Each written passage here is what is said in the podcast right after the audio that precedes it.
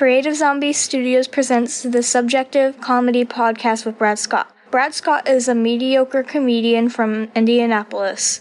This is his show. If you don't think it's funny, remember, comedy is subjective. Please don't call my phone again. Leave me alone. Run silent in my lungs again. I'm in my zone. Back up on the road again. My money long. I'm trying to rock a show again. I'm in my zone. Shout out to V Sunny for providing the new Subjective Comedy intro song. Follow her on social media at IMVSunny and check out her album Lover Girl. It's available now on all platforms.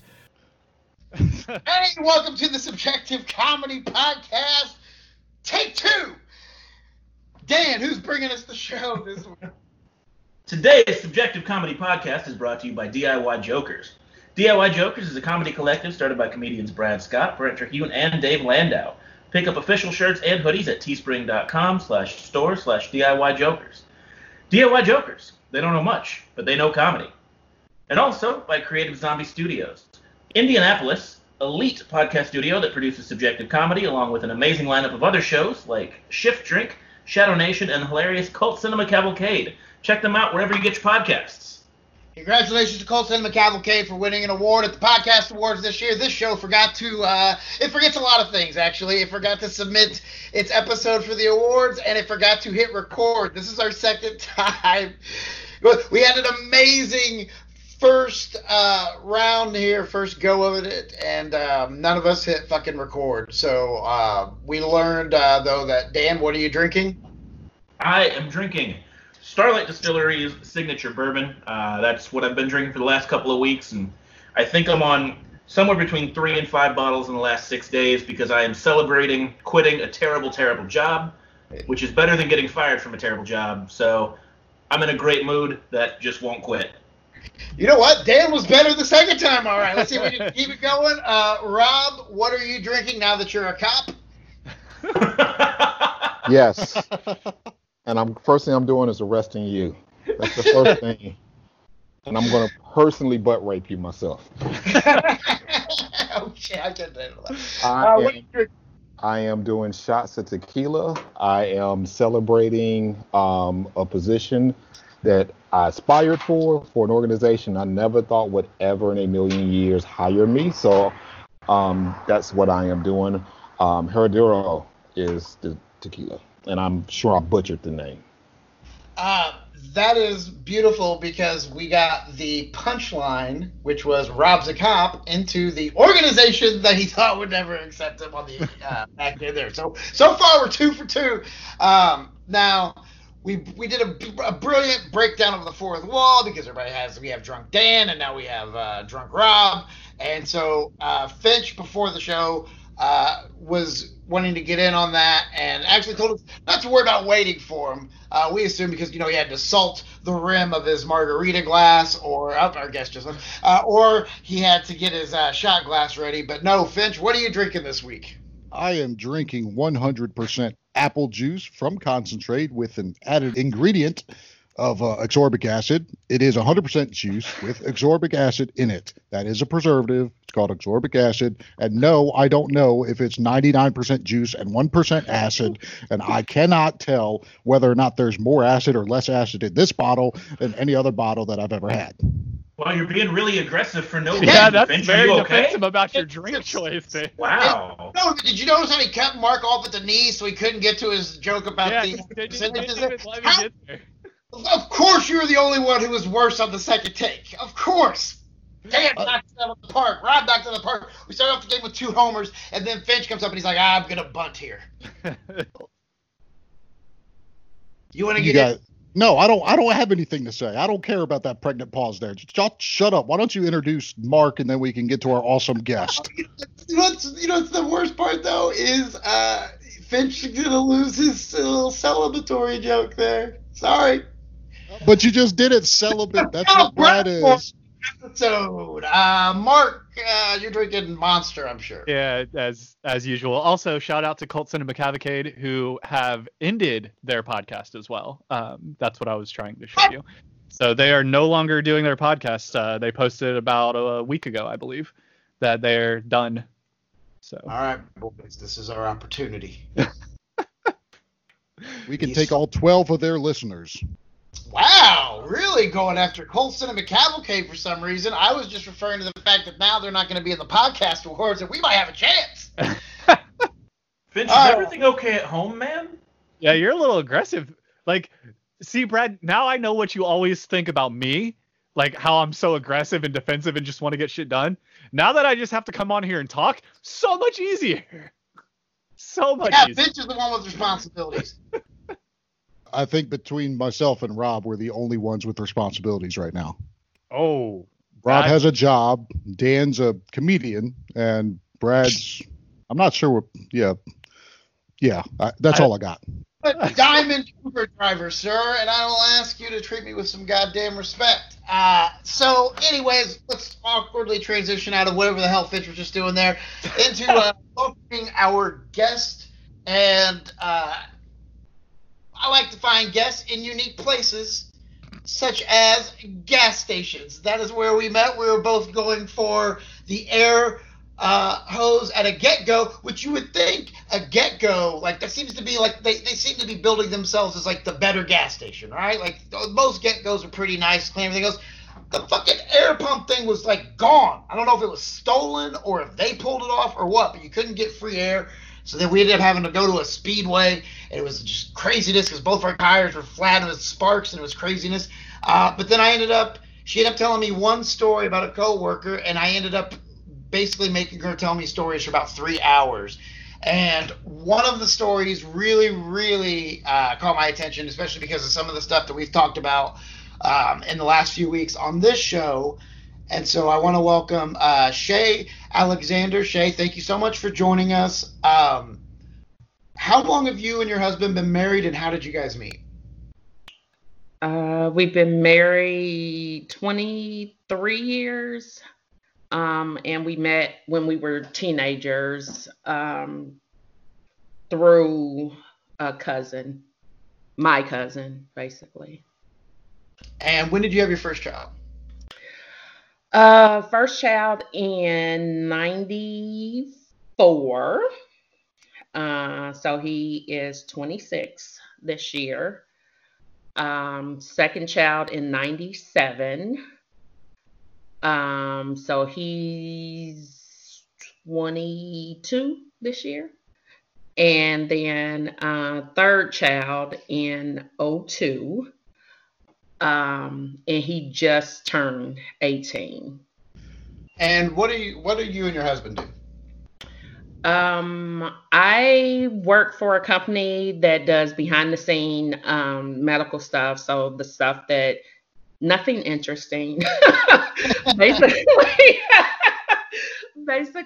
like when you go to the doctor's office, you get print-offs about your diagnosis and whatever else. We put that in layman's terms. So, and then drug-drug interactions, or the stuff that the print-offs you get at the drugstore and stuff like that.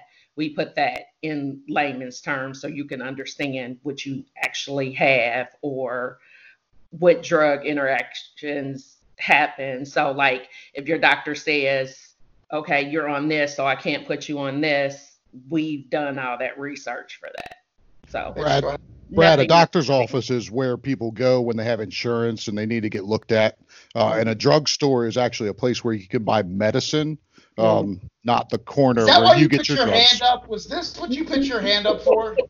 Well, I kept unmuting myself, and I didn't want to step on Ms. Shay because she's actually freaking awesome. I just figured I'd step on what you had to say. But the thing is that I wasn't the one talking. I know, but if I found a place to interrupt the conversation or at least inject my portion of my thought process into something that could dig at Brad, that's what I'm going to do. Man, I'm sorry, thought process? Because I would just call you Derail Dan. That would be your new name. But we already have a Dan. Yeah, I know. How about Sidetrack Finch or something? Yeah, I'll figure something out. Give me a minute. Okay, so Shay, tell us about your kids. Okay, my oldest son is a studio engineer. He also purchases and sells houses. So sort of like, I'm trying to think of what it's called. Wholesaling is what it's called.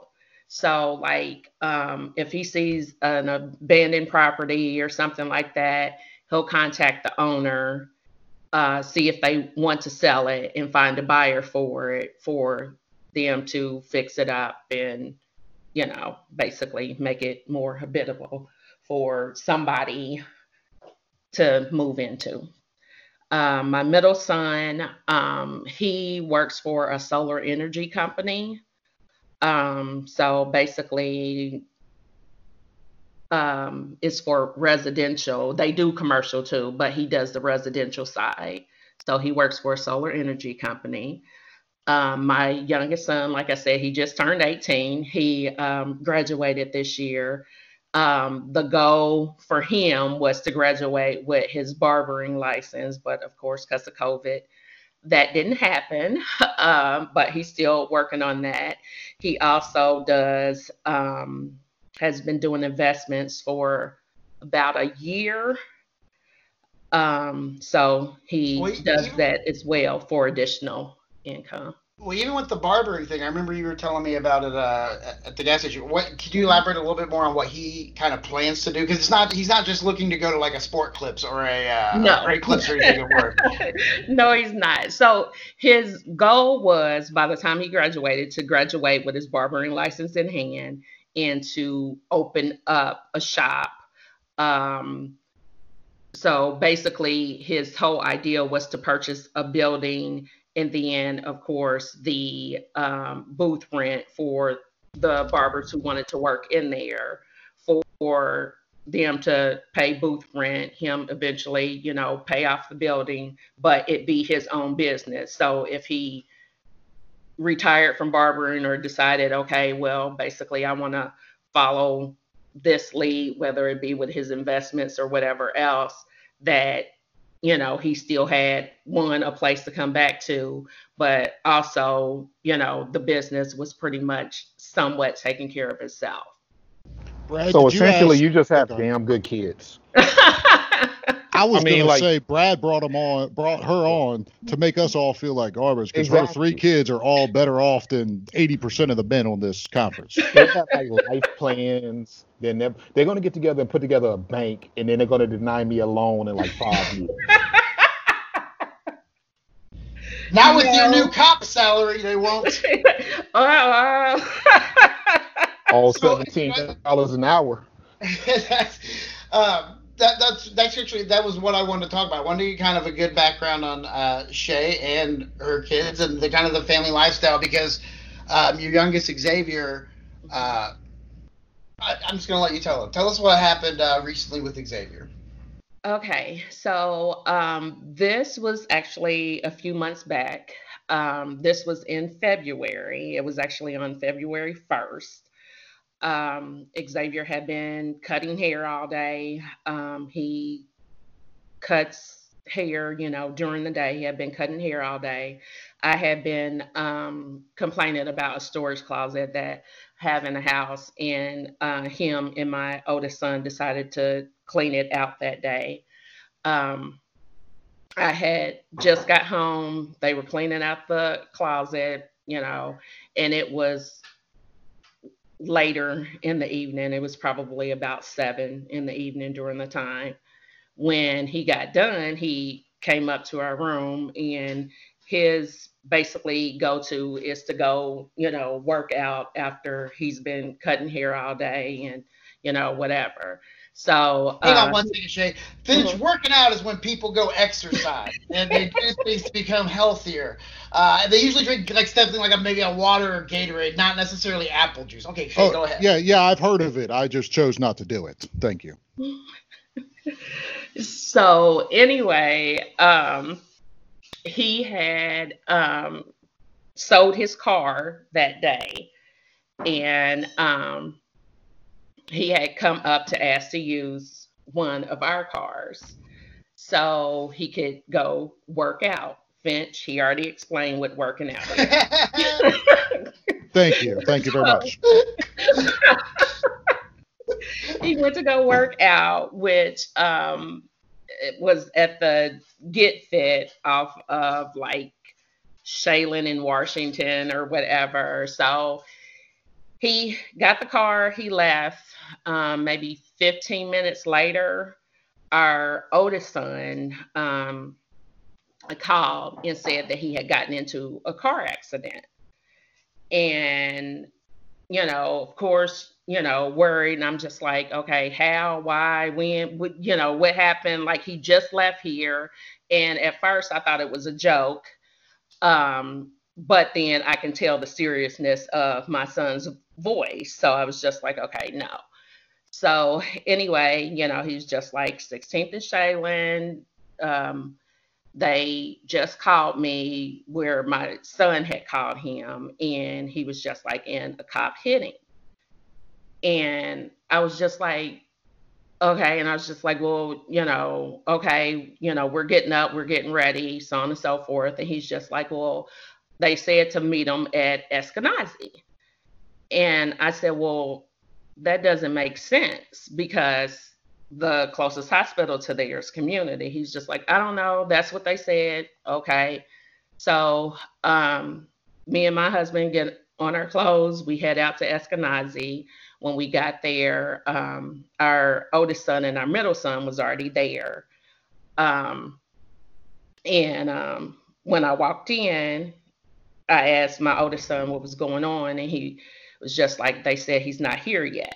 So just history-wise, in general with everything, my first thought was, okay, because one, we live way east and they were closer.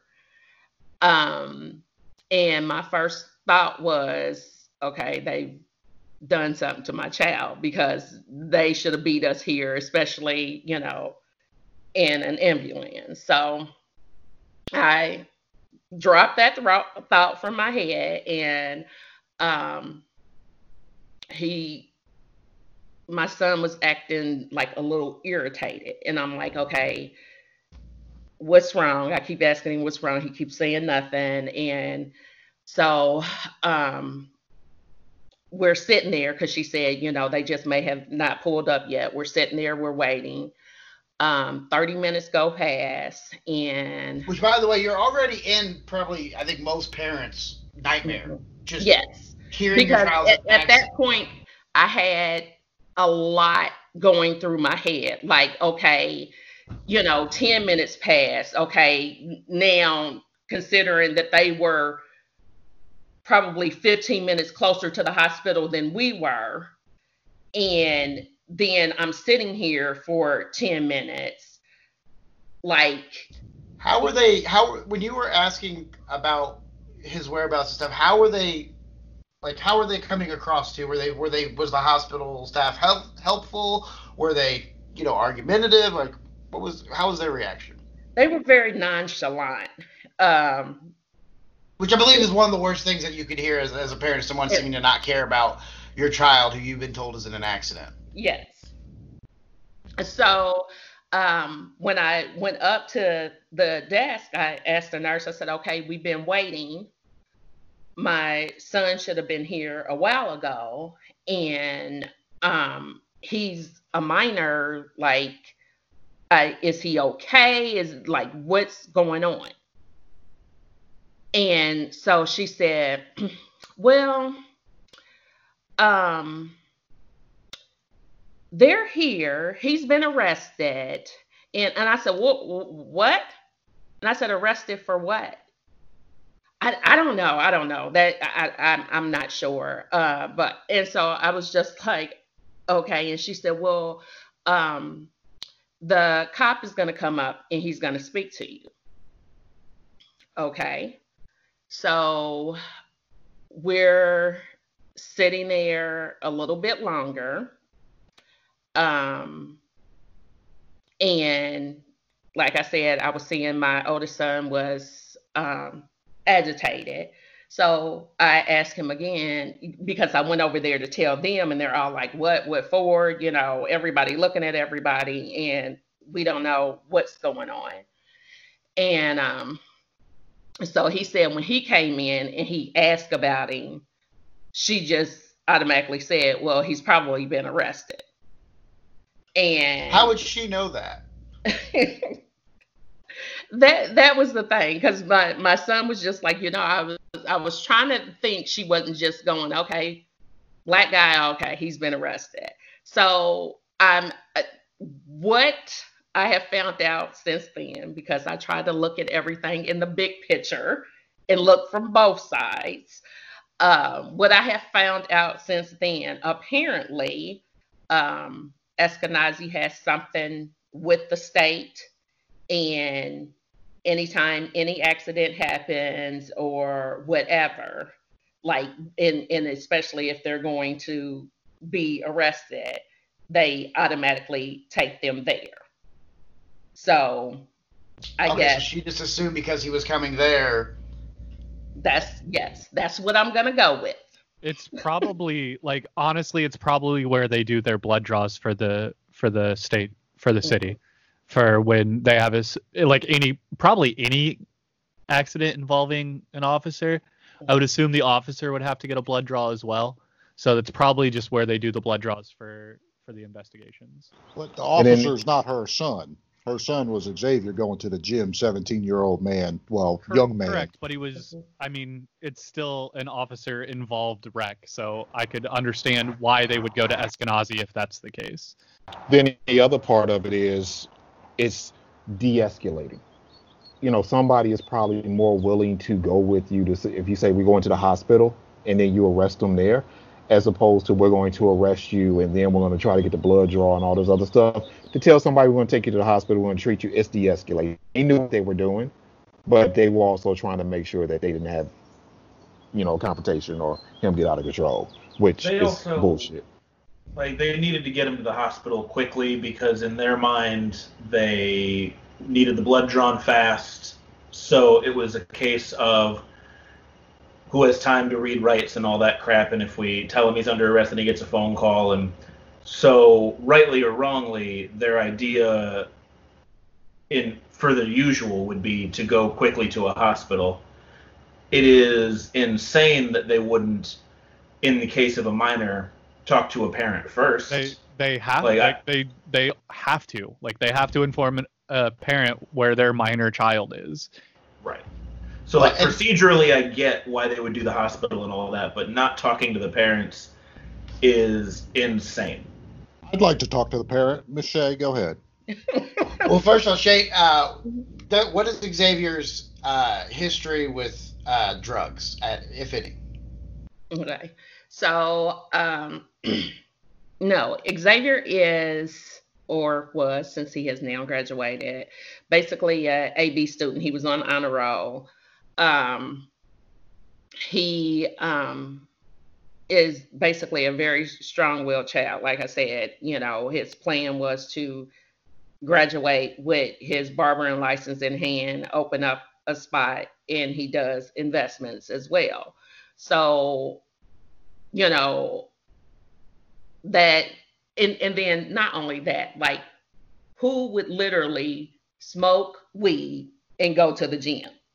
Like, that's a heart attack waiting to happen no matter how old you are. So, does Rob do that? Rob, your eyes look like you look. Rob. How long ago is the question? What's the statute limitation? 10 years. So, like, 22 years ago, Rob. Really? I can't even imagine. But who's going to go get blazed and be like, oh, I'm going to do these 15-pound curls. Oh, yeah. Three. Joe Rogan. I'm going to go take a nap. Joe Rogan and Rob. I like that Finch thinks 15-pound curls are strenuous. Well, what all you're putting in your body is apple juice, Patron concentrate. So, Shay, you're at the hospital. They say the officer's going to come talk to you. How long was it before the officer actually came and spoke to you? It was another 45 minutes.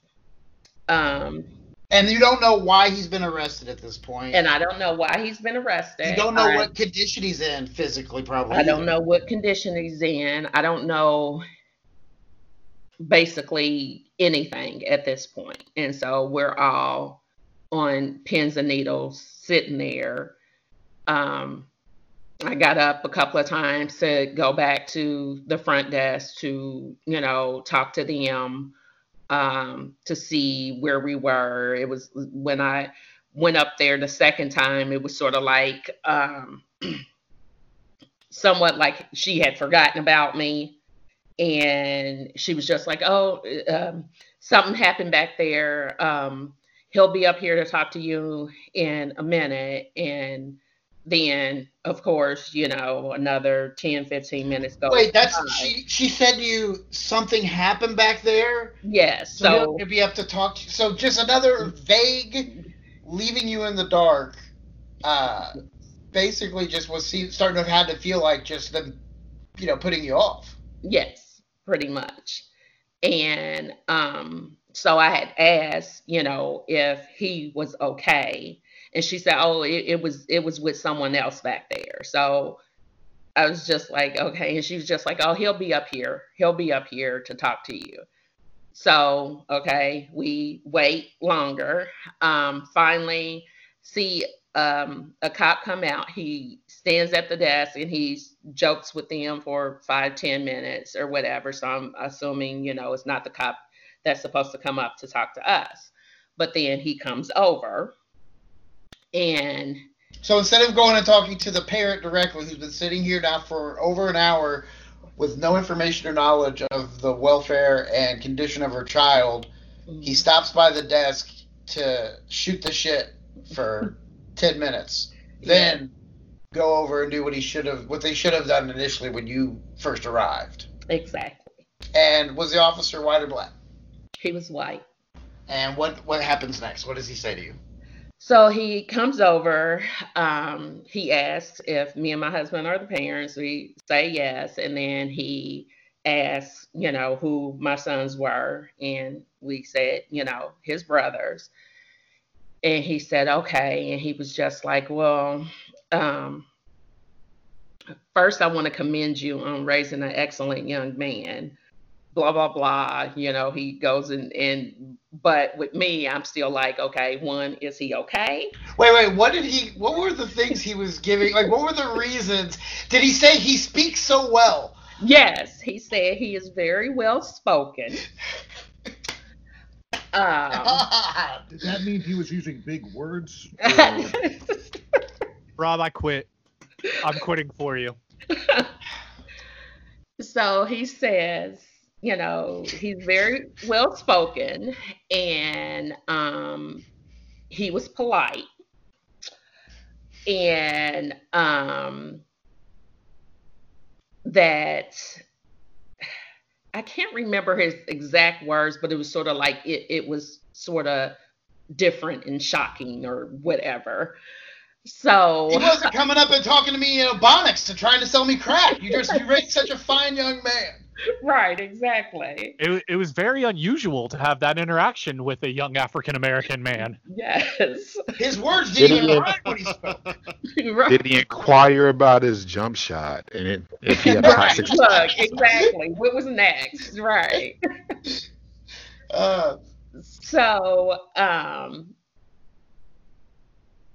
You know, immediately, like in my head, I'm going, okay, you're giving all these quote unquote compliments, but you're arresting him for what? So he says, you know, we put him under arrest for driving under the influence. So me and my family, like, we're literally looking at each other like, what? And so, you know, like, driving under the influence. And he was just like, well, he said not drinking, but marijuana. And, you know, I'm still like, what? And he said, well, we had someone at the scene say that they smelled marijuana on him. So I did a field sobriety test, which I had never heard of for marijuana, but okay. Because they don't exist. Okay. And also, he just gotten into a fucking car wreck. You think he's gonna be like, he's gonna be at the height of his game and know his ABCs backwards and walk in a straight line after a fucking car accident? Exactly. It's fucking ridiculous. So, he said that he did the pen test, where that's the follow the it's, follow yeah, the pen. It's yes. called the horizontal gaze nystagmus. Yeah. Yes. So he did that. He said, which he passed, but then he had him close his eyes and open them. I think he said 3 or 4 times. I can't even remember how many times he said. Anyway, do that. And his eyelids had movement in them when he closed them. So that was a failure. Hey, has anyone ever been in like a really scary situation and your body kind of like hypes up and you know, you like you're really tense and everything feels like it's going in slow motion except for your body, you know, like an adrenaline rush? Just throwing that out. No, I'm always 100% just calm and focused when I'm talking to the police and worried I'm going to get shot because I just hit their car. Perfectly. Literally, the one part of your body you cannot control, outside of the penis of a 13-year-old boy. Literally, the one part of your body you can't control. Well, that moved. So clearly. Right, which is why the horizontal gaze nystagmus test that is actually certified by NHTSA, National Highway Safety Transportation Administration, that's why it works, because your eyes jerk at a farther out angle. As farther you go from 0% out to the side, they start jerking when you're under the influence of alcohol and some other substances. But guess what? It doesn't work when you're on weed, when you're smoking weed or when you had THC. That's the whitest thing you've said since you drank apple juice. Yeah, they like for drunk driving, there's only 3 tests that are certified and admissible in court. So it's the walk the line test, the stand on 1 foot and count, and the eye test. Which, by the way, would have been understandable for him to fail eyes, all of them. Closing your eyes and not having your eyelids move, not a real test. Just so. When he tells you this news, what's your initial thought when he tells you that's why he's under arrest? Because I mean, at first, I'm sure when he tells you he's under arrest, you're searching your brain and everything, and then to tell you it's for he's someone, not even him. The officer didn't even say somebody smelled weed. Yes, exactly. Someone smelled weed at 16th and Shadeland. Let me just point that out. 16th and Shadeland at 10 o'clock at night. Someone smelled weed. The whole area smells like weed, especially at 10 o'clock at night. Exactly. I mean, with me, I was still honestly somewhat in a fog of, okay, being a mom. My youngest child has been in a car accident. Now he's back there, although they're telling me he's okay. I don't physically see him. And still thinking about the amount of time it took them to get there. There were 10,001 things going through my head. And I imagine he's terrified because, especially young black man, he knows he's being basically set up and being falsely arrested.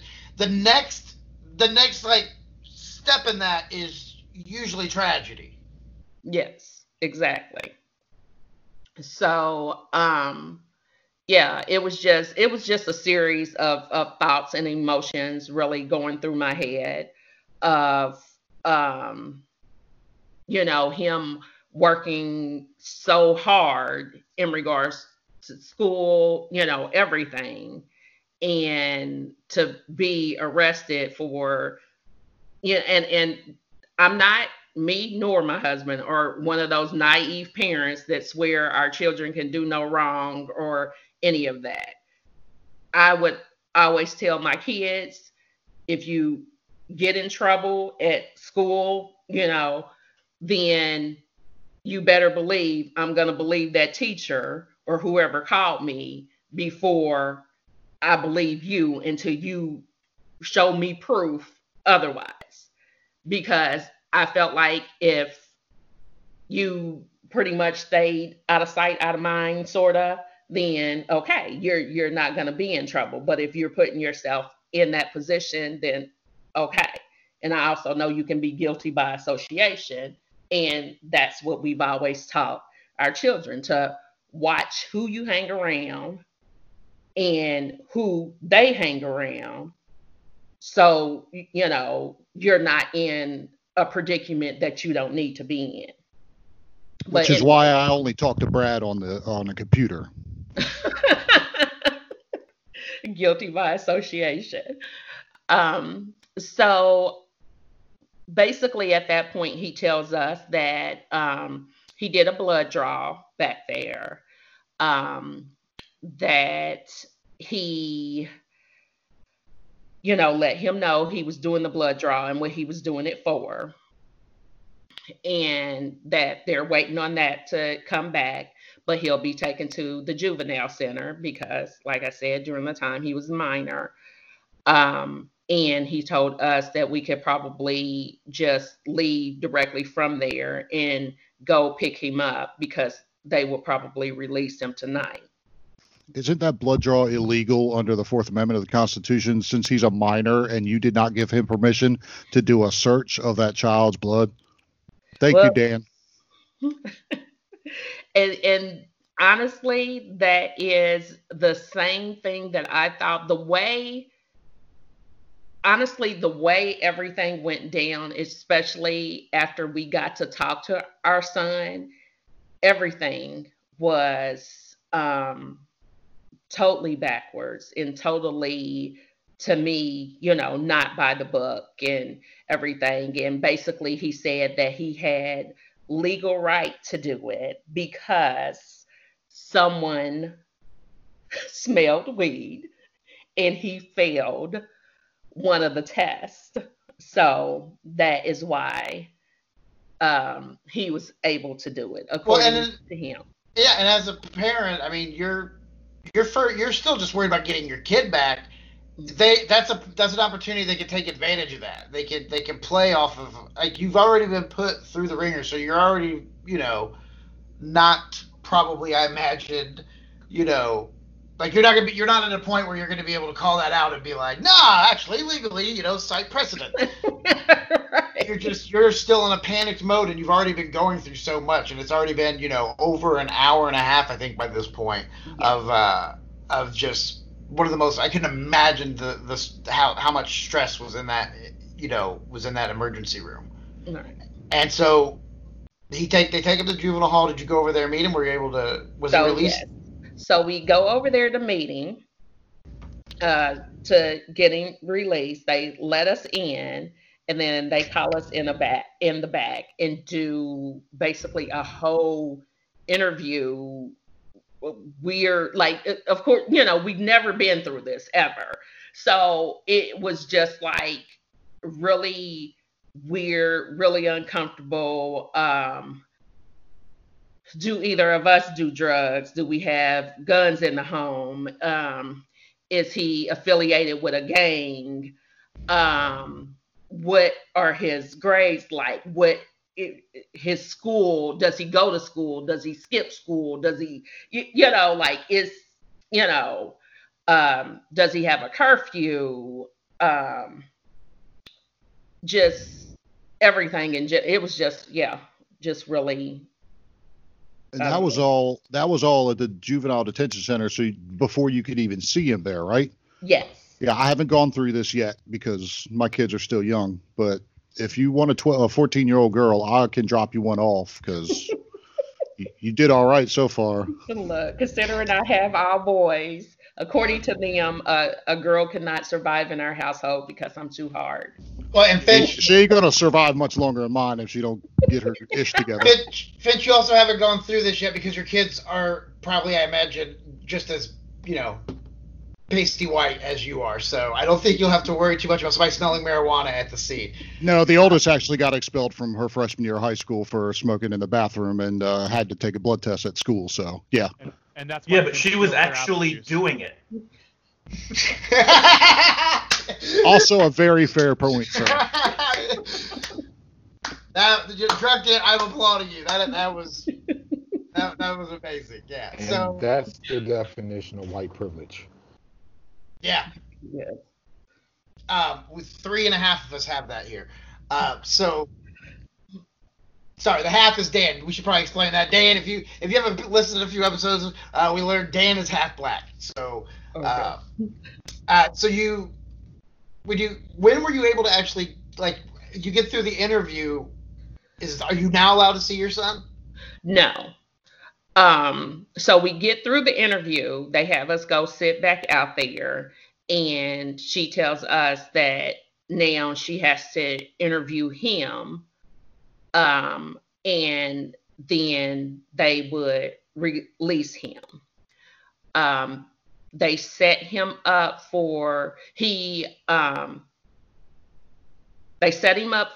a court date on the following Monday, which was, you know, just a few days away. And she said, what was it? I can't remember what all she said, but no, we weren't allowed to see him then. And so they were about to interview, again, this 17-year-old minor who has not been allowed to speak to his parent or guardian, and who just went through a car accident. They're now about to interview him. What happens after that? Quick question. Did they ask you for permission? Oh, hold on. No. Basically, they had us sign something saying that we were interviewed, and she just told us, you know, it was part of the whole process, that she would,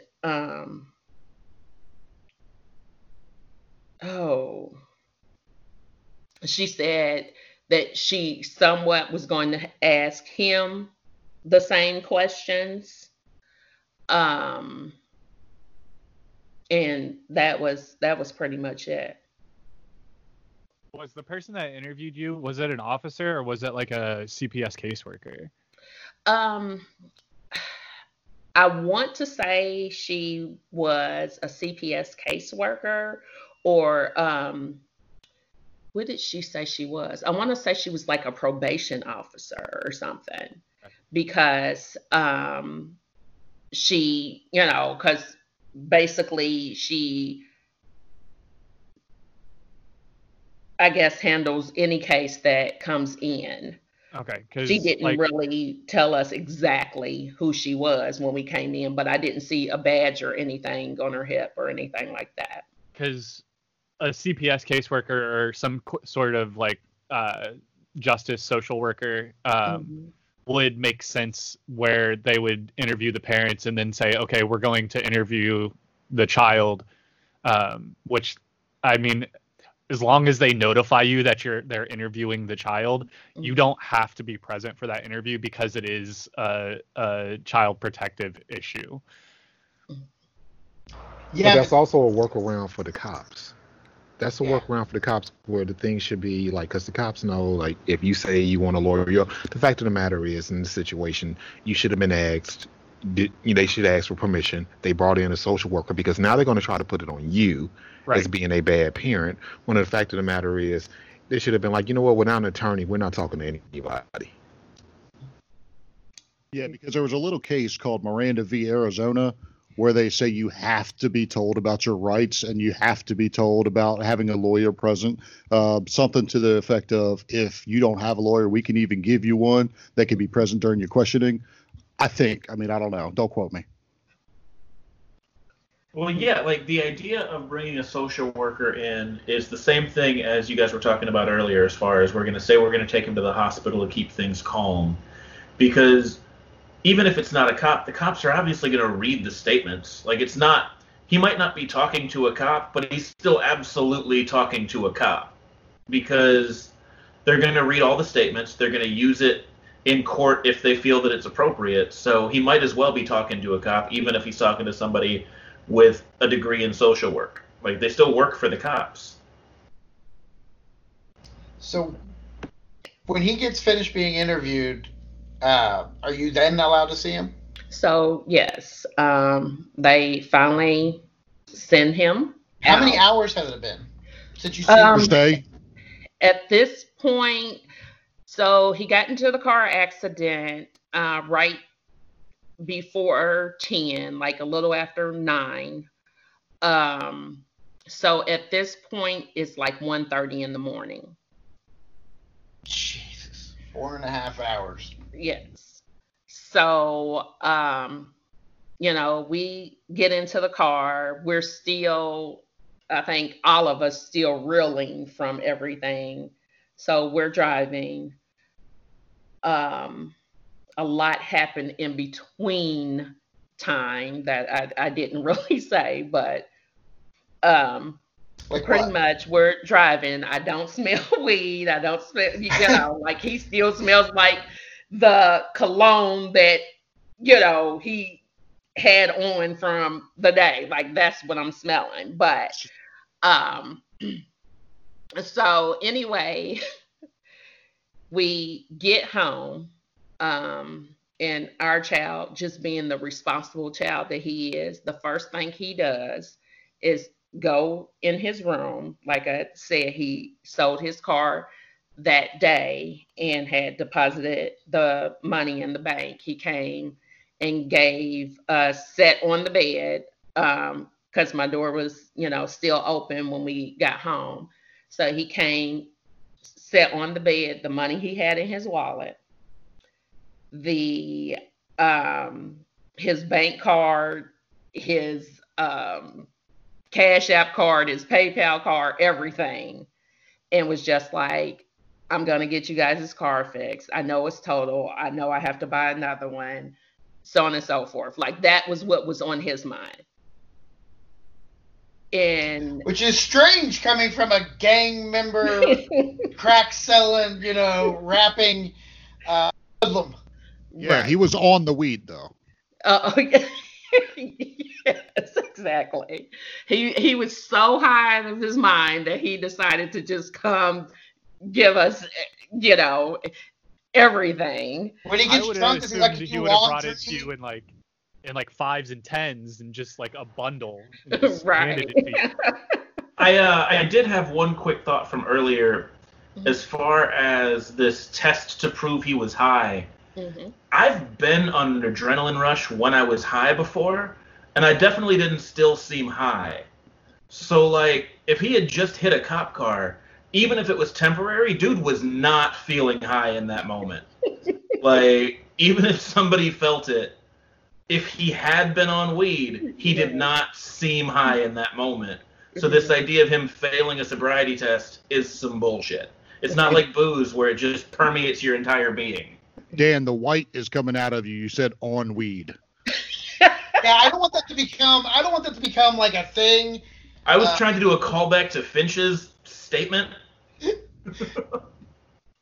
Okay, so your son has offered to pay for the car and everything else. What happens at the court date the following week? So actually, in between then, the next morning, because basically we said we were going to talk about everything the next morning, let everybody just, been a long day, let everybody try to get some sleep. And so the next morning he wakes up to Texas calls, everything from friends, with a headline about the accident. And so he forwards it to us, and the headline is "Teenager Arrested for Driving Intoxicated After Crashing into an IMPD Vehicle." So, sorry, did you repeat that? Teenager arrested for driving intoxicated after crashing into IMPD vehicle. Well, and I think one of the articles you sent me, the headline was even alleged intoxicated driver. Yes. So they... Oh, no, sorry. That's in the story because, of course, they wouldn't put that in the headline. Yeah, they wouldn't put that in the headline. Yes. And on the post that IMPD shared on Facebook, it was very clear they were accusing him of, like, they implied heavily that he was drunk in the Facebook post because they shared, like, the Super Bowl Sunday. Yes. Like, so basically making an example out of him. Oh, they turned him into a supervillain. Yes. Hey, I read one of these articles as well, and it had a picture of the police car, and it's the very front of the police car that's messed up. And I was just curious how the hell you're able to crash directly into the front bumper of a police car. Exactly. You got to be super on weed for that. Yes, you do. That was some hybrid weed. You know, it's a different strand. I think it costs like $1,000, like a gram. Or that's the Snoop, like that. The Snoop Dogg Wizzle Wizzle. Shay, that right there, what you just said, was the most proof your son has never ever heard of weed. Like, this is the lineage he's coming from. You are basically Black Finch. They're talking about $1,000 a gram hybrid weed. That's fucking phenomenal. That's the name of the episode right there.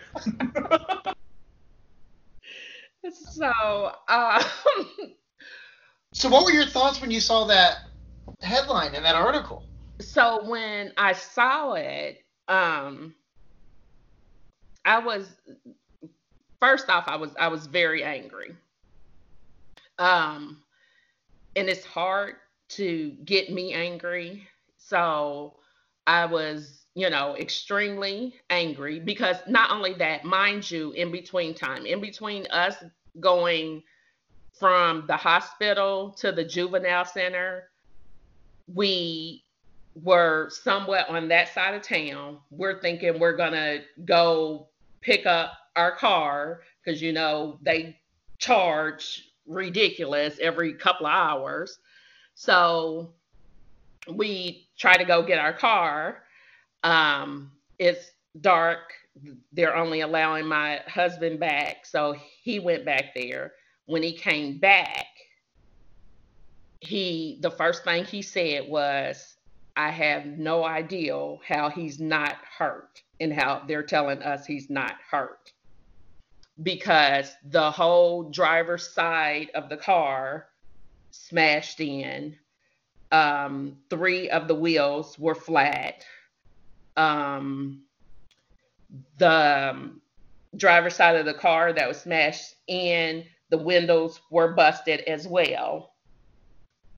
And so he was, and the airbag had went off. Pause real quick. I'm sorry. So the front end, to Finch's point, of the police car is smashed in, but the side of your car is crashed in. But he ran into the police car. Yes, exactly.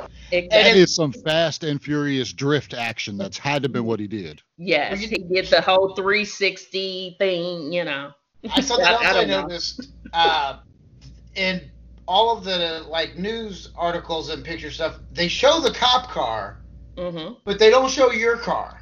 Right. There's not a photo of your car. It's only the photo of the cop car with the front end smashed in, so that it can look like this officer was struck by this crazed, drunk on weed gangbanger, with the most dangerous weapon in the world, the side of a car. What a 1,000 gram of weed. $1,000 a gram weed hybrid. Like a Prius.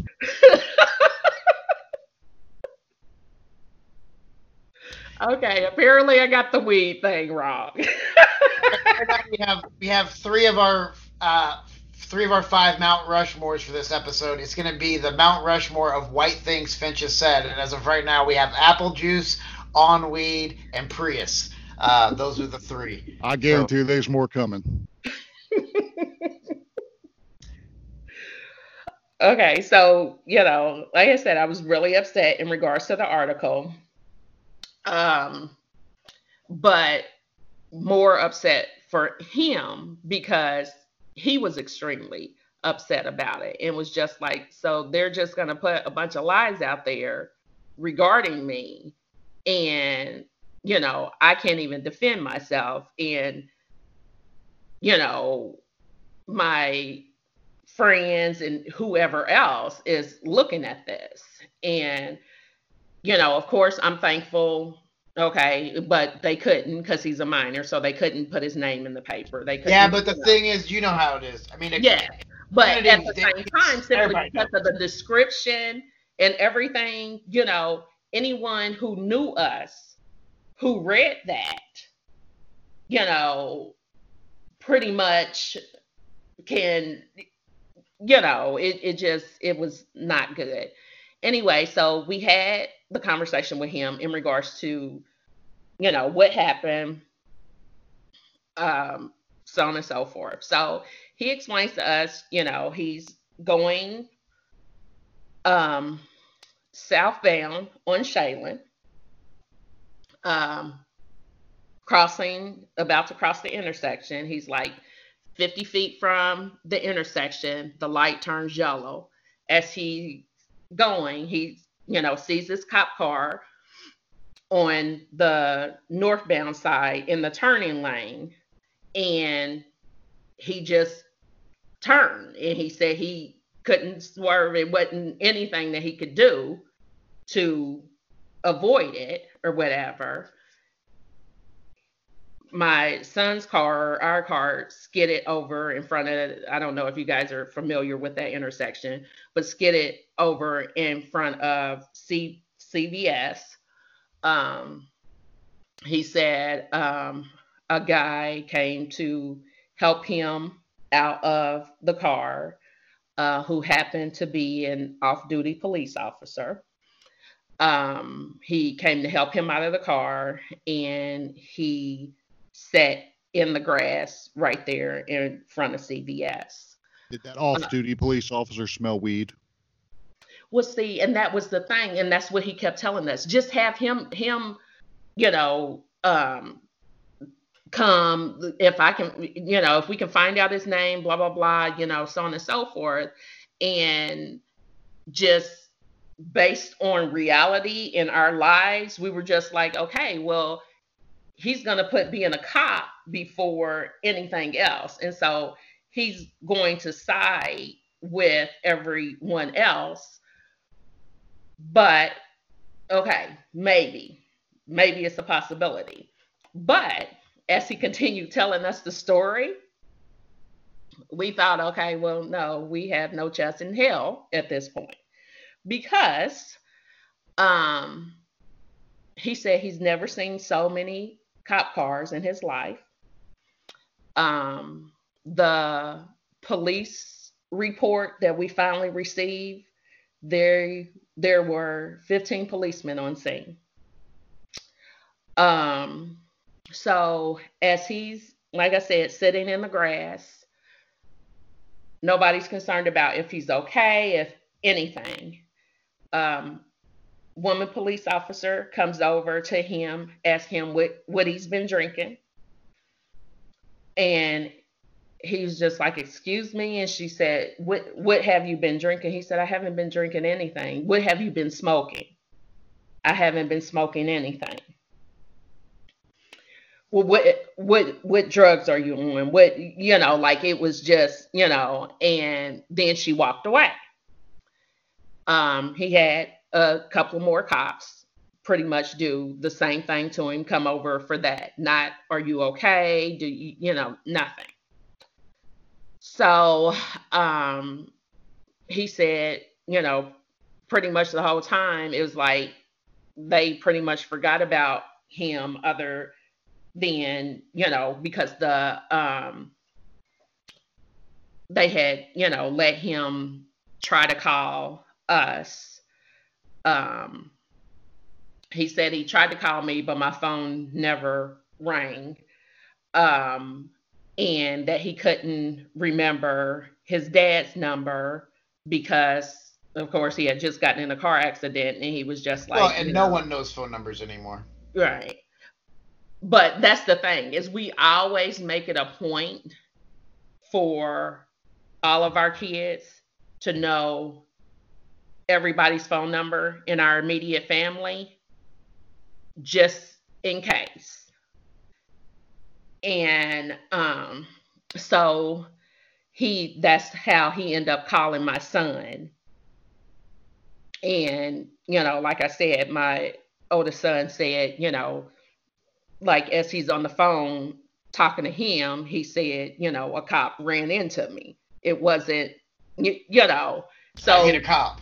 Yes. So if you're going to lie about something, you're not going to lie in front of somebody who's a witness or another cop or, you know, like, no, you're, you know. So anyway, he said they finally, you know, took the cop in the ambulance. And he said it was sort of like they sort of forgot about him and was just like, well, like, where did they took the cop in the ambulance? Yeah. Not the 17-year-old. No. Who was it? No. Because I guess weed was going to sustain his life. I don't know. That is actually a proven fact. Listen to Joe Rogan's podcast. You'll agree. Mm-hmm. I think if a vehicle that is struck in the front and another vehicle struck in the side, mm-hmm. generally, if the one that was making the illegal left turn without yielding to the teenager who's driving straight in the southbound lane, he probably sustained more injuries. And that, not that I'm defending the cops in this point, but he might have had worse injuries because I think your son was well-spoken for a black male. Okay. So we have our fourth. We're just going to put all of that up there. Well, the fifth is the Detective Pikachu poster on his wall. So, when you got is there anything else to the story that he told you guys, or? So, basically they called the ambulance to come get him. He didn't find out that he was arrested until he overheard the ambulance driver and the police officer talking, and the police officer told the ambulance driver he was under arrest. Well, so he was arrested before he was read his rights. Yes, they never read him his rights. He said they never read them to him. Yeah. To my point, you can be arrested without being read your rights, but you cannot be questioned without being read your rights. Thank you. So... Oh, Rob, you're the cop, not me, remember?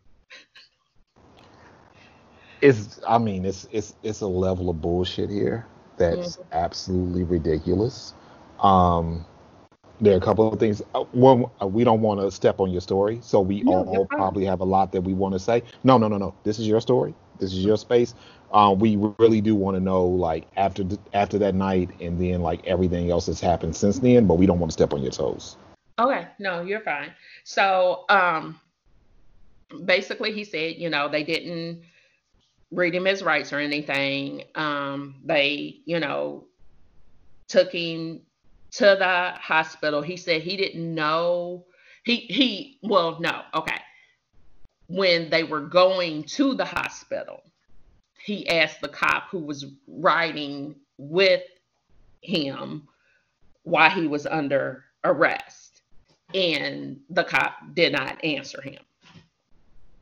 So, you know, he gets there and basically, you know, that's when they did the sobriety test and drew his blood and stuff. The thing is the cop who came out and talked to us made it seem like he did the sobriety test out there, like at 16th and Shaylin, which, you know, our son, you know, his story was different than that. And then, so let's fast forward a little bit. When I want to know what happens when you go to court that next week. So we go to court, and they give us a public defender who is apparently retiring by the end of the next month. So they give us this public defender. He just tells us, you know, we just need to go in here. They're going to say, you know, what he's charged with. And okay. So we go in there, and they said we had to sit at the table with him since he was a minor. And the judge reads everything. And so he tells my son that he cannot drive until the next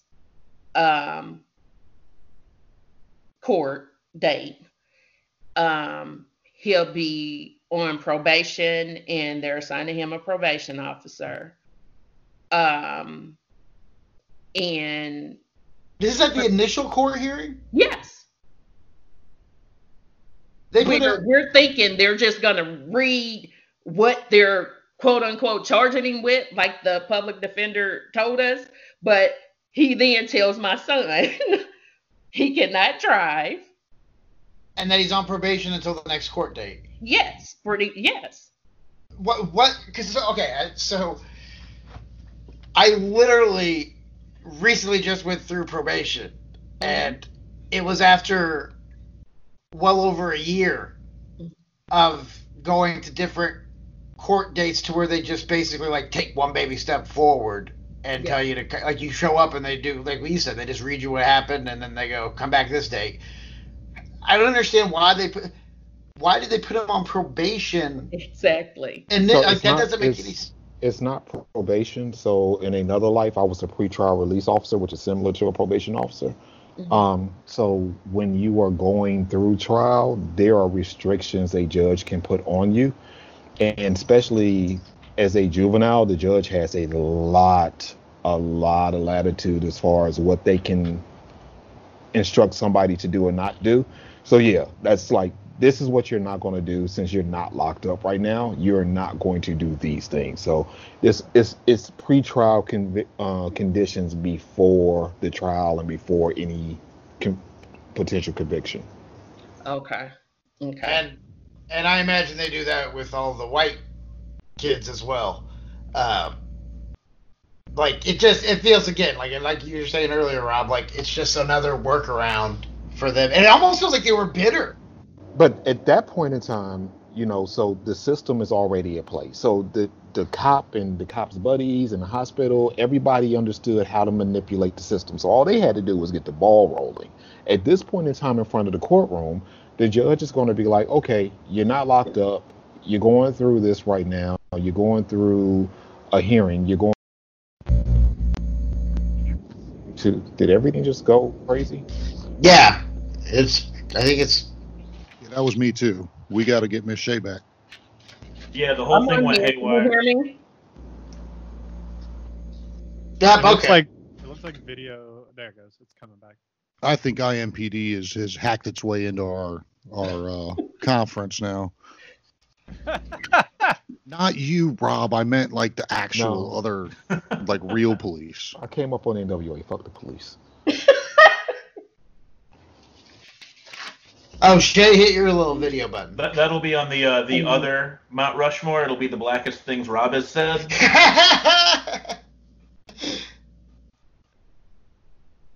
Oh, where'd she go? Love it. She might have hung up. No, I'm here. We do not even see your icon or anything for you. I see your icon still in the call at the top. Icon's on the top right corner of the screen if you're on a laptop. I don't know about phones. So, do you have an icon that looks like a video camera? Yeah, and I'm clicking it. Can you hear me? We can hear you. You might need to hang up and rejoin the call. Okay. Brad, you're still recording, right? Yeah. Yep. Okay. Even if he wasn't, we would start recording again and cut the craziness out. Yeah. I just want to make sure we don't lose anything. Like we already did earlier. Yeah. You see me? Nope, there it is. Okay. And Rob, as usual, has left, but he'll be back, I'm sure. Okay, so he's on probation. Yes. Until the next. When was the next court date? So, the next court date was. Let me think. It was the first one February, right? Yes. So, the next one was supposed to be March. But then COVID-19 #, we're all in this together. Well, no. It was supposed to be the beginning of March, and that was fine, you know. So at this point, because a few things happened. So that's when the public defender lets us know, basically, he'll be passing the case to somebody else because he's retiring. The grizzled veteran on his last case. And that that person will be in contact with us. So at this point, because the way sort of everything went down in court, sort of, you know, blindsided in us, you know, him being put on probation, all of that, we're going, okay, can we get up the money to get him an actual lawyer and not a public defender? Not that public defenders are not actual lawyers, but... No, the one you had was not an actual lawyer. Like, right now, he's not an actual lawyer. He's literally now not an actual lawyer. Right. So, basically, we are looking at people, but we're like, okay, we're going to give the new public defender a chance and let's see, you know, what happens. Well, he doesn't contact us. He contacts our son directly. And so we found that to be odd, especially considering, you know, still he's a minor. I understand he's going to be representing him, but it seems like, you know, you would want to talk to the parents as well. So he contacted him. And basically it boiled down to him saying basically he needs to take a plea. And that pretty much that's his best bet. And he's a minor anyway. And, you know, he'll probably get, you know, this amount of probation and this, that, and the other, and all this other stuff. And so at this point, we're like, no, like we really need to look for someone and we're just going to have to, you know, pay the money because, you know, it's not fair to him regardless of if you're a minor and it, you know, it's supposed to get expunged off your record, but everyone knows, no, basically, if they want to look at that, they'll look at it, you know. And I didn't want him to have to go through life with this, another tag on his back for something that he didn't do. So we found another lawyer. In between time, the probation officer called to check in one day when I was picking him up for staying after for barbering, she called. And so she talked to me for a little bit and explained she'll be checking in a few times before the court date, ask if he's been driving and, you know, just normal stuff and how's he doing in school and, you know, just, you know, general questions. And then she talked to him for a little bit and, you know, that was it. She said she'd be calling again in a couple of weeks and that's you know, what she did. We found another lawyer and had our meeting with her, because the next court appearance was supposed to be lawyers only. So it was going to be, you know, our lawyer and then the state's lawyer. And so we went to meet with her and everything went okay. We went through everything. Everything was, you know, good. We felt good and confident about everything. And when was this? This was, this was more so like the end of,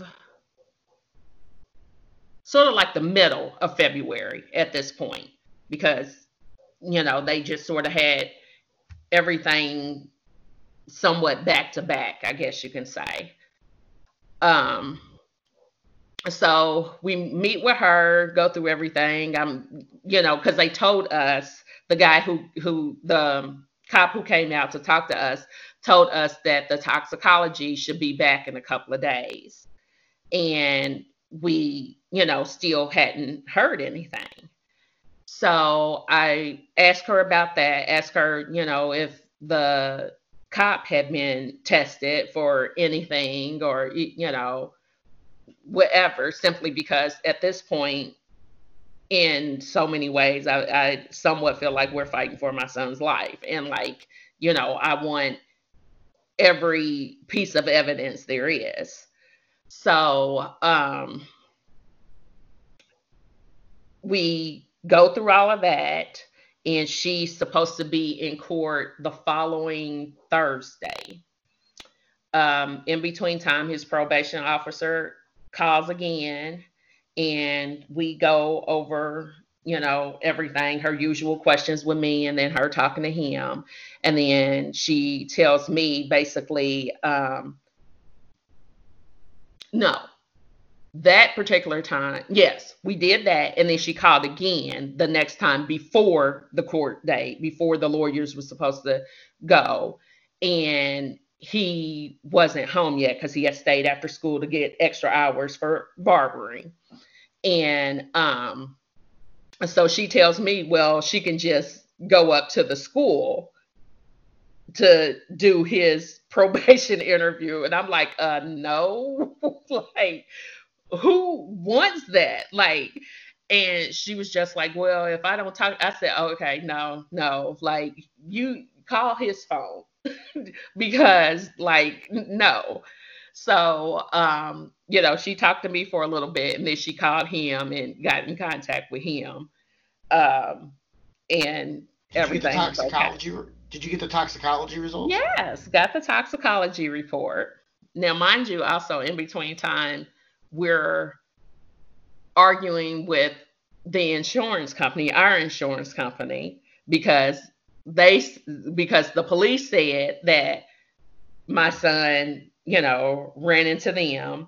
And like when I first explained the story to them, okay, you know, the same thing Finch said, you know, the person turning needs to yield, da da da da da, so on and so forth. So it went from that to my son ran a red light, and like it just, you know, went everywhere. So basically, we're arguing with the insurance company at that point. But anyway, got the toxicology report back when they, when the lawyers went to court. Charges was dropped because, of course, he didn't have anything in his system. But it's just like, okay, my son has gone through all of this for what? Because, it, you know, this cop chooses to turn for, I guess he automatically assumes any oncoming traffic. If you don't have on your lights, just because you're a cop in a cop car is supposed to yield for you and whatever. Fun fact, Ms. Shea, if a police officer is driving with their emergency lights on, They still have to clear that intersection, and it is still their responsibility if they get in an accident, because that doesn't allow them to just disobey all the rules. They are still responsible for maintaining a safe vehicle. Oh, wow. That's just fun fact of the day. Well, thank you for that fun fact. Yes, ma'am. So now let's look at this. You're now left with this where, and this they I'm honest, I'm guessing they expected you guys to be grateful that the charges were dropped, because what's happened now is your son has now had his name slandered. He's gone through a traumatic experience. Money you guys have spent on attorneys and everything. And again, they expect you guys to be grateful because they just went ahead and did the right thing and ended the nightmare. And now you're left with just picking up the pieces. And again, it's supposed to be gracious that they have the decency to not charge your son with a crime he never committed. Yes. So yes, pretty much yes. But I guess what's even worse is at this point, like I said, the battle with the insurance company. And so they said that they were only paying off part of our car because they were given $25,000 to fix the cop's car, which, okay. But now, recently, not too long ago, we find out that the cop is suing us for $100,000 for injuries sustained. Now, on their Facebook page, and it says that in that article that I sent you, Brad, on their Facebook page, they had on there that neither the cop or the child received any injuries. But all of a sudden, he has $100,000 worth of injuries. Not only that, in between time, because, of course, we're still trying to figure out why, there are 15 cops out there and not one of them decided to stand up for my son and do the right thing. Not only, ask if he was okay in general, but the whole thing in regards to smelling weed and whatever, can at least one person have human decency and come forward and say, okay, no, that wasn't the case. Well, of course, in the article, the police officer who hit my son was a sergeant. So, I'm sure, many of those that were out there were probably up under him as a, supervisor. And okay, and so now, regardless of if that part of it is quote unquote over with, my son still has to live with this. It's still stuff that I can tell how it has truly affected him, In what ways have you noticed? There are times like when we're riding in the car together, whatever, police sirens, or like if he sees a cop behind us, he's looking to make sure I'm doing everything right, or your hands at 10 and 2, or you, and I'm just okay,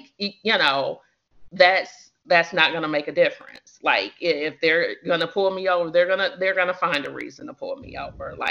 I can do everything per the law, per everything. And, they will find a reason to pull me over.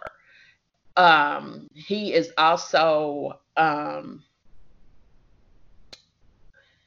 I can't really describe it. I guess more, he's become more withdrawn, I guess is the best way I can say it. Like he's not, he's always been the type of person that, even when he was a kid, picking his friends, like he always maintained a very small group of friends,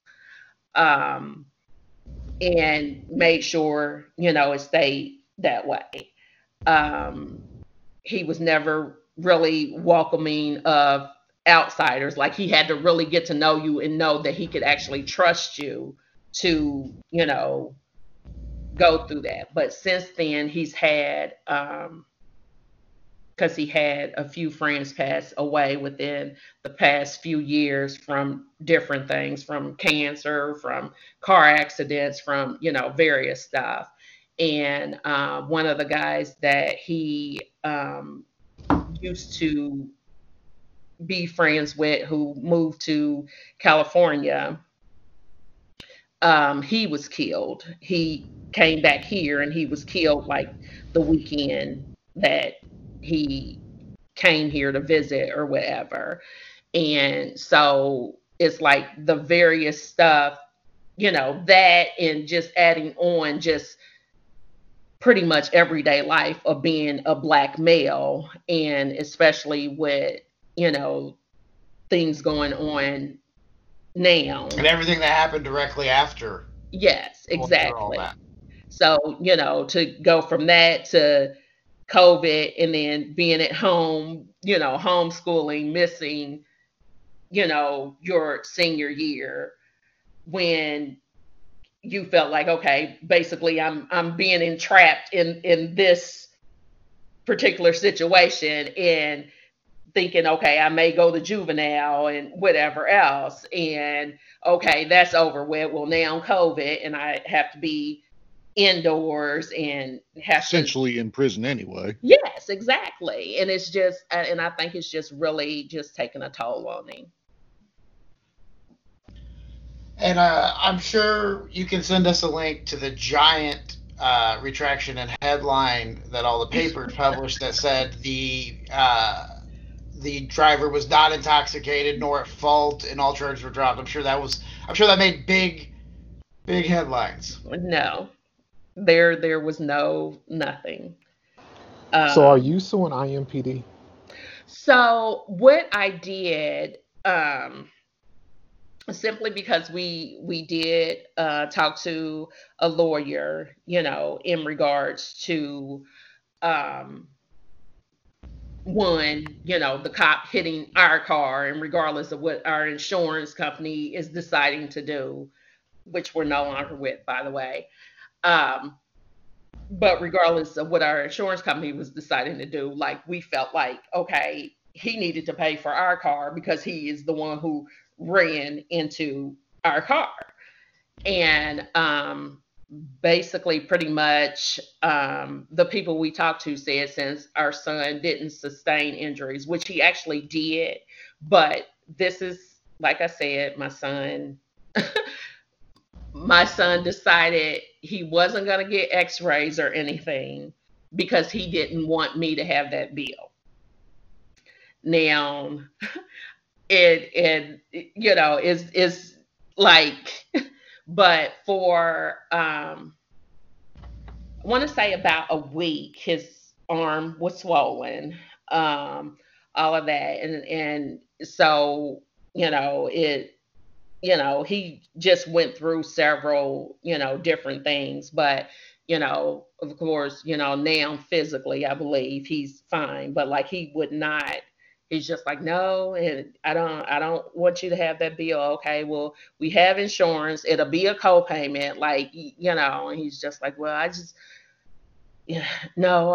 feel like, you know, the car's already messed up, blah, blah, blah, you know? And so that was his thing. But are you suing IMPD? So IMPD, my husband filled out what's called a tort, because that was one of the things that one of the lawyers told us to do, was fill out that for them to pay for the car.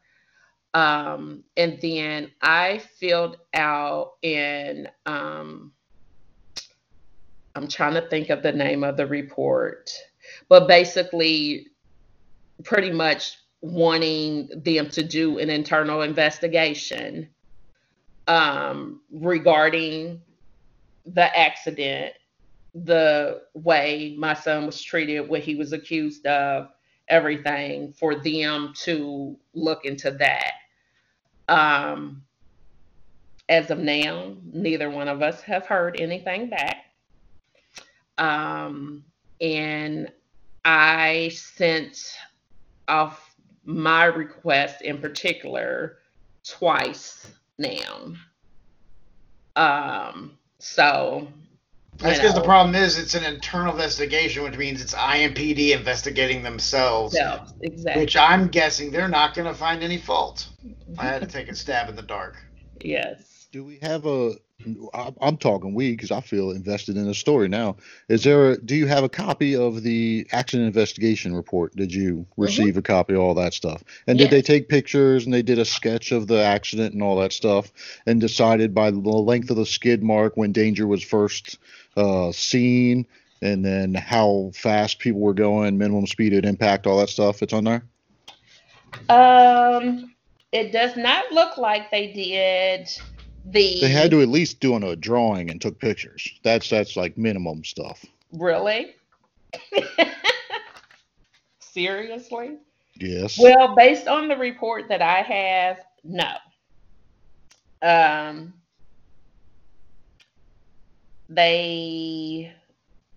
What it looks like they filled out is wait a minute. Give me a second. It's just a juvenile fact sheet, and it says, in regards to his physical marks or injuries, complained of pain to the wrist and the knee. But there was no injuries reported. Yes, exactly. The statement of fact is driver, Mr. Alexander, was involved in a motor vehicle crash, had marijuana in his system, arrested for it looks like OVWI is what they put on there. Operating a vehicle while under the influence. Okay. Then they had a witness name here, but then they crossed that out. Then.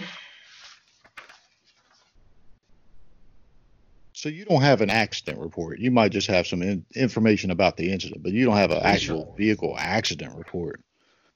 No. This is all just basically information in regard to his arrest and quote unquote what all happened at the scene. Oh my gosh. What is your attorney telling you? So at this point now, we have to get another attorney because the last attorney that we talked to, that's how we ended up filling out the tort and all of that, because they said basically since he didn't sustain any injuries, quote, that pretty much we had to get another attorney. So we've contacted 3 different attorneys. All are like really ridiculous. 3 different attorneys that are willing to go against IMPD. As soon as we mention that he was in an accident with a police officer, they changed their tune. Like, we explain what happened without saying police officer. And then either they pull the report, see it was a police officer and say, oh, well, we can't take the case. Or they just, as soon as we say, it was a police officer, then they're like, okay, well, no, we don't do those types of cases. Yeah, you have to find an attorney who is actually out, like their work is actually challenging the police. They're actually looking to like change systems. So there are lawyers out there who would probably be willing to take this case. It's just that you're outside of the wheelhouse of those attorneys. But there are attorneys who are actively filing cases to discuss police misconduct. So you have to find those types of attorneys.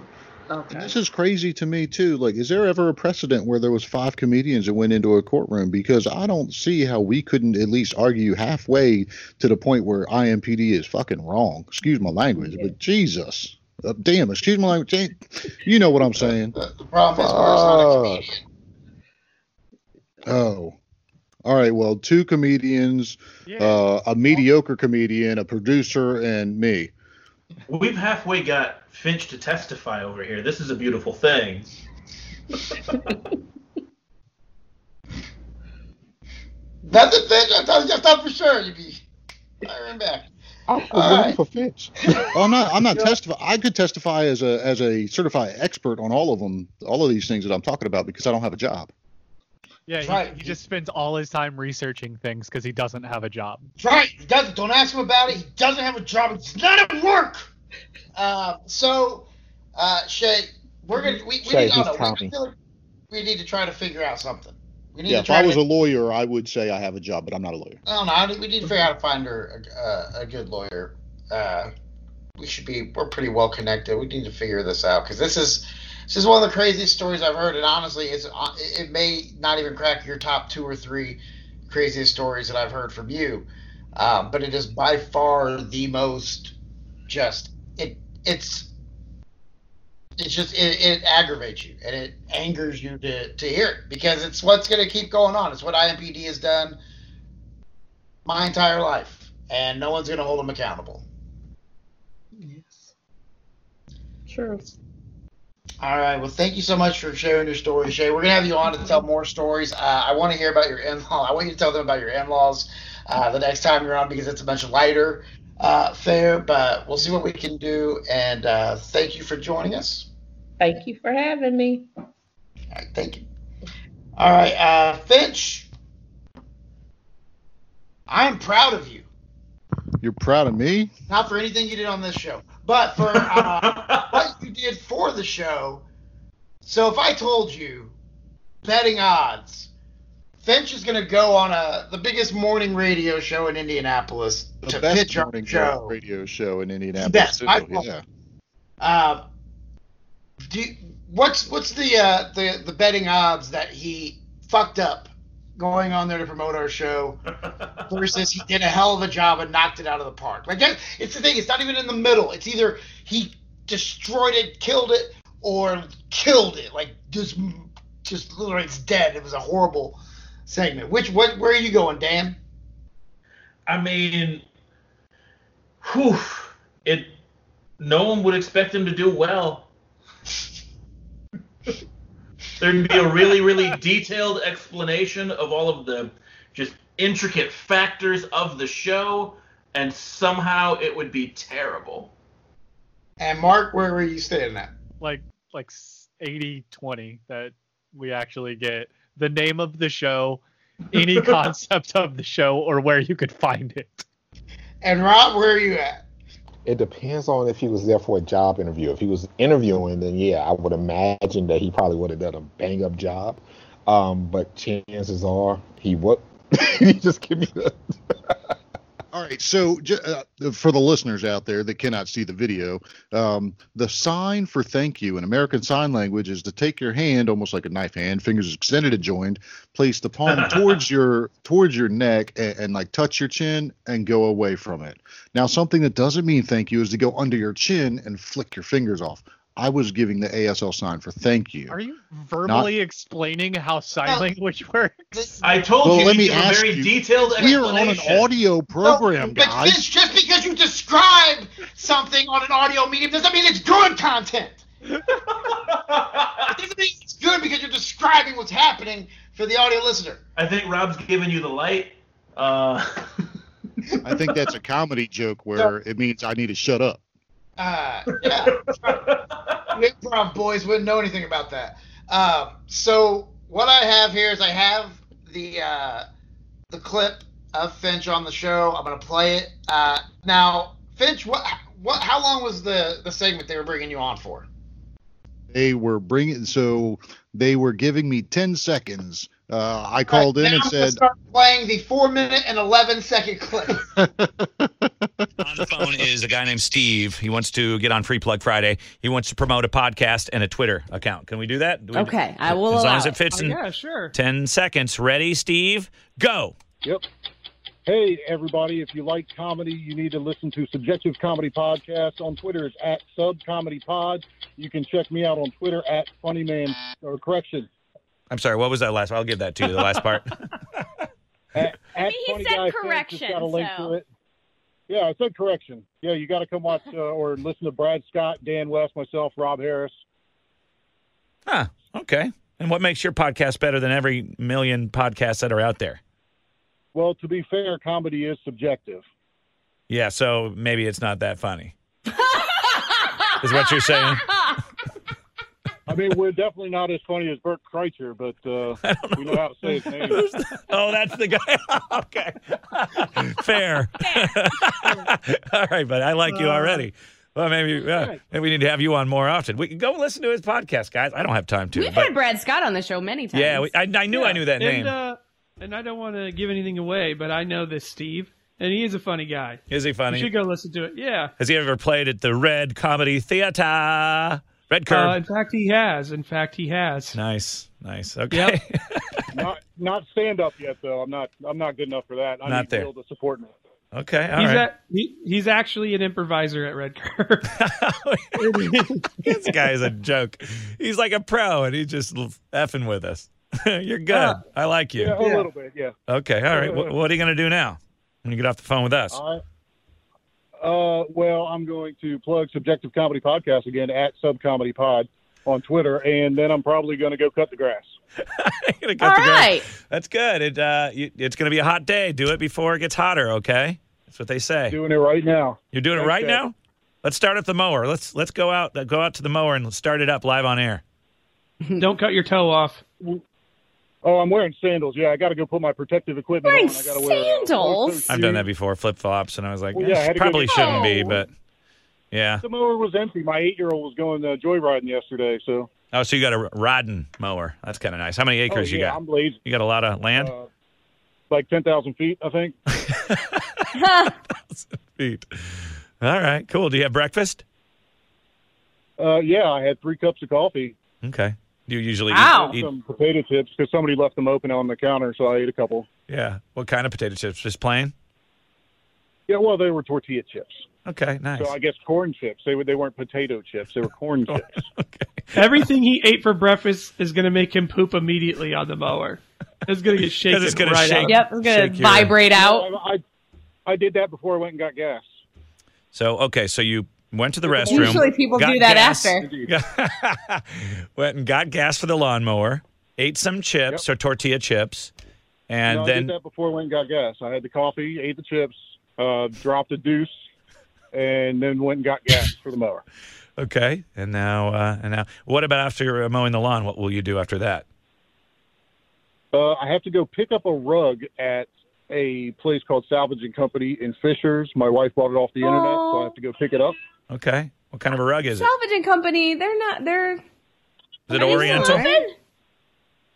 Yeah, it's like the stuff that they didn't sell on the websites or in stores, and they got like 1 or 2 couches of this type. So the Salvaging Company, I guess, buys them and then sells them for a little bit of a profit. So, but cool for them. Okay. All right, buddy. But we're not sponsored by them on Sub Comedy Pod. So Subjective Comedy Podcast. If you want to get on Twitter and follow myself, Brad Scott Comedy.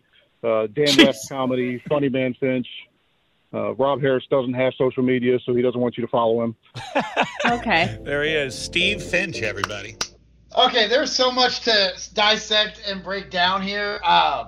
Can I start with I'm sorry, Mark? Yeah. So, first of all, you had like 20 minutes to figure out my name, my Twitter account. Not that I tweet, but literally just my name. Even Mark would have worked. But, whatever. I'll be right back. All I could think was Iltree. I'm like, what's a real name? Well, okay, so wait. First, though, what's your social media? Well, at the time on the Subjective Comedy Podcast Twitter bio, it said Funny Man Finch. And so I had a conversation about that about 15 minutes prior to calling into this radio station. And so I forgot my own social media. Yes. That's what I was saying. You start off by fucking up your own social media. So I haven't looked at it, and I really wasn't listening when Finch was talking to the Smiley Morning Show. But it's Funny Guy Finch, Dan West Comedy, Brad Scott Comedy, Iltree, and Rob Doesn't Have Social Media. You kept saying Funny Man Finch. You closed with Funny Man Finch. I am well aware, my good sir. So, no, and then I want to say another thing. I want to say something about my old buddy, apparently, Dave Smiley, which I do love Dave. But here's the thing. When Nikki, God bless her soul, was kind enough to say, oh, yeah, we've had Brad Scott on all the time. And Smiley says, oh, yeah, I thought I knew that name. That motherfucker does not know my name. It is a running gag between us. Toward literally every time I see him, the first thing I do is I go, what's my name? And when we were at the 500 last year, he just goes, you're a comedian who likes drugs. And I go, it's the closest you've ever been. And so now all of a sudden, though, my name is near and dear to Smiley's heart. Also, shout out to Will, who was there as well, that you heard in the background for telling us that, you know, we're funny and all that stuff. So. No, he said Finch was funny, and to be fair, you weren't mentioned at all, so I don't think you were. Shit, Jesus. Well, you know what? Go fuck yourself, Finch. All right, so hold on. Dan, what is your assessment of Finch's promo work there? This has been a really long podcast, so I ran out of beer, so I left for most of it to go get more beer. Okay. All right. I didn't realize there was going to be a fucking quiz. Rob, what was your assessment of Finch's promo? Man, I would hire that guy. If he came in and performed like that, he'd get the damn job. Too bad he doesn't want to work. You know what? That's the end of the episode. Comedy is subjective. We'll see you next week. For Dan West, at Dan West Comedy. Oh, yeah. This is the first time we've ever done it that way. Cool. Yeah. On all social media at Dan West Comedy. For Steve Finch. Did you forget Mark's name too? I do that all the time.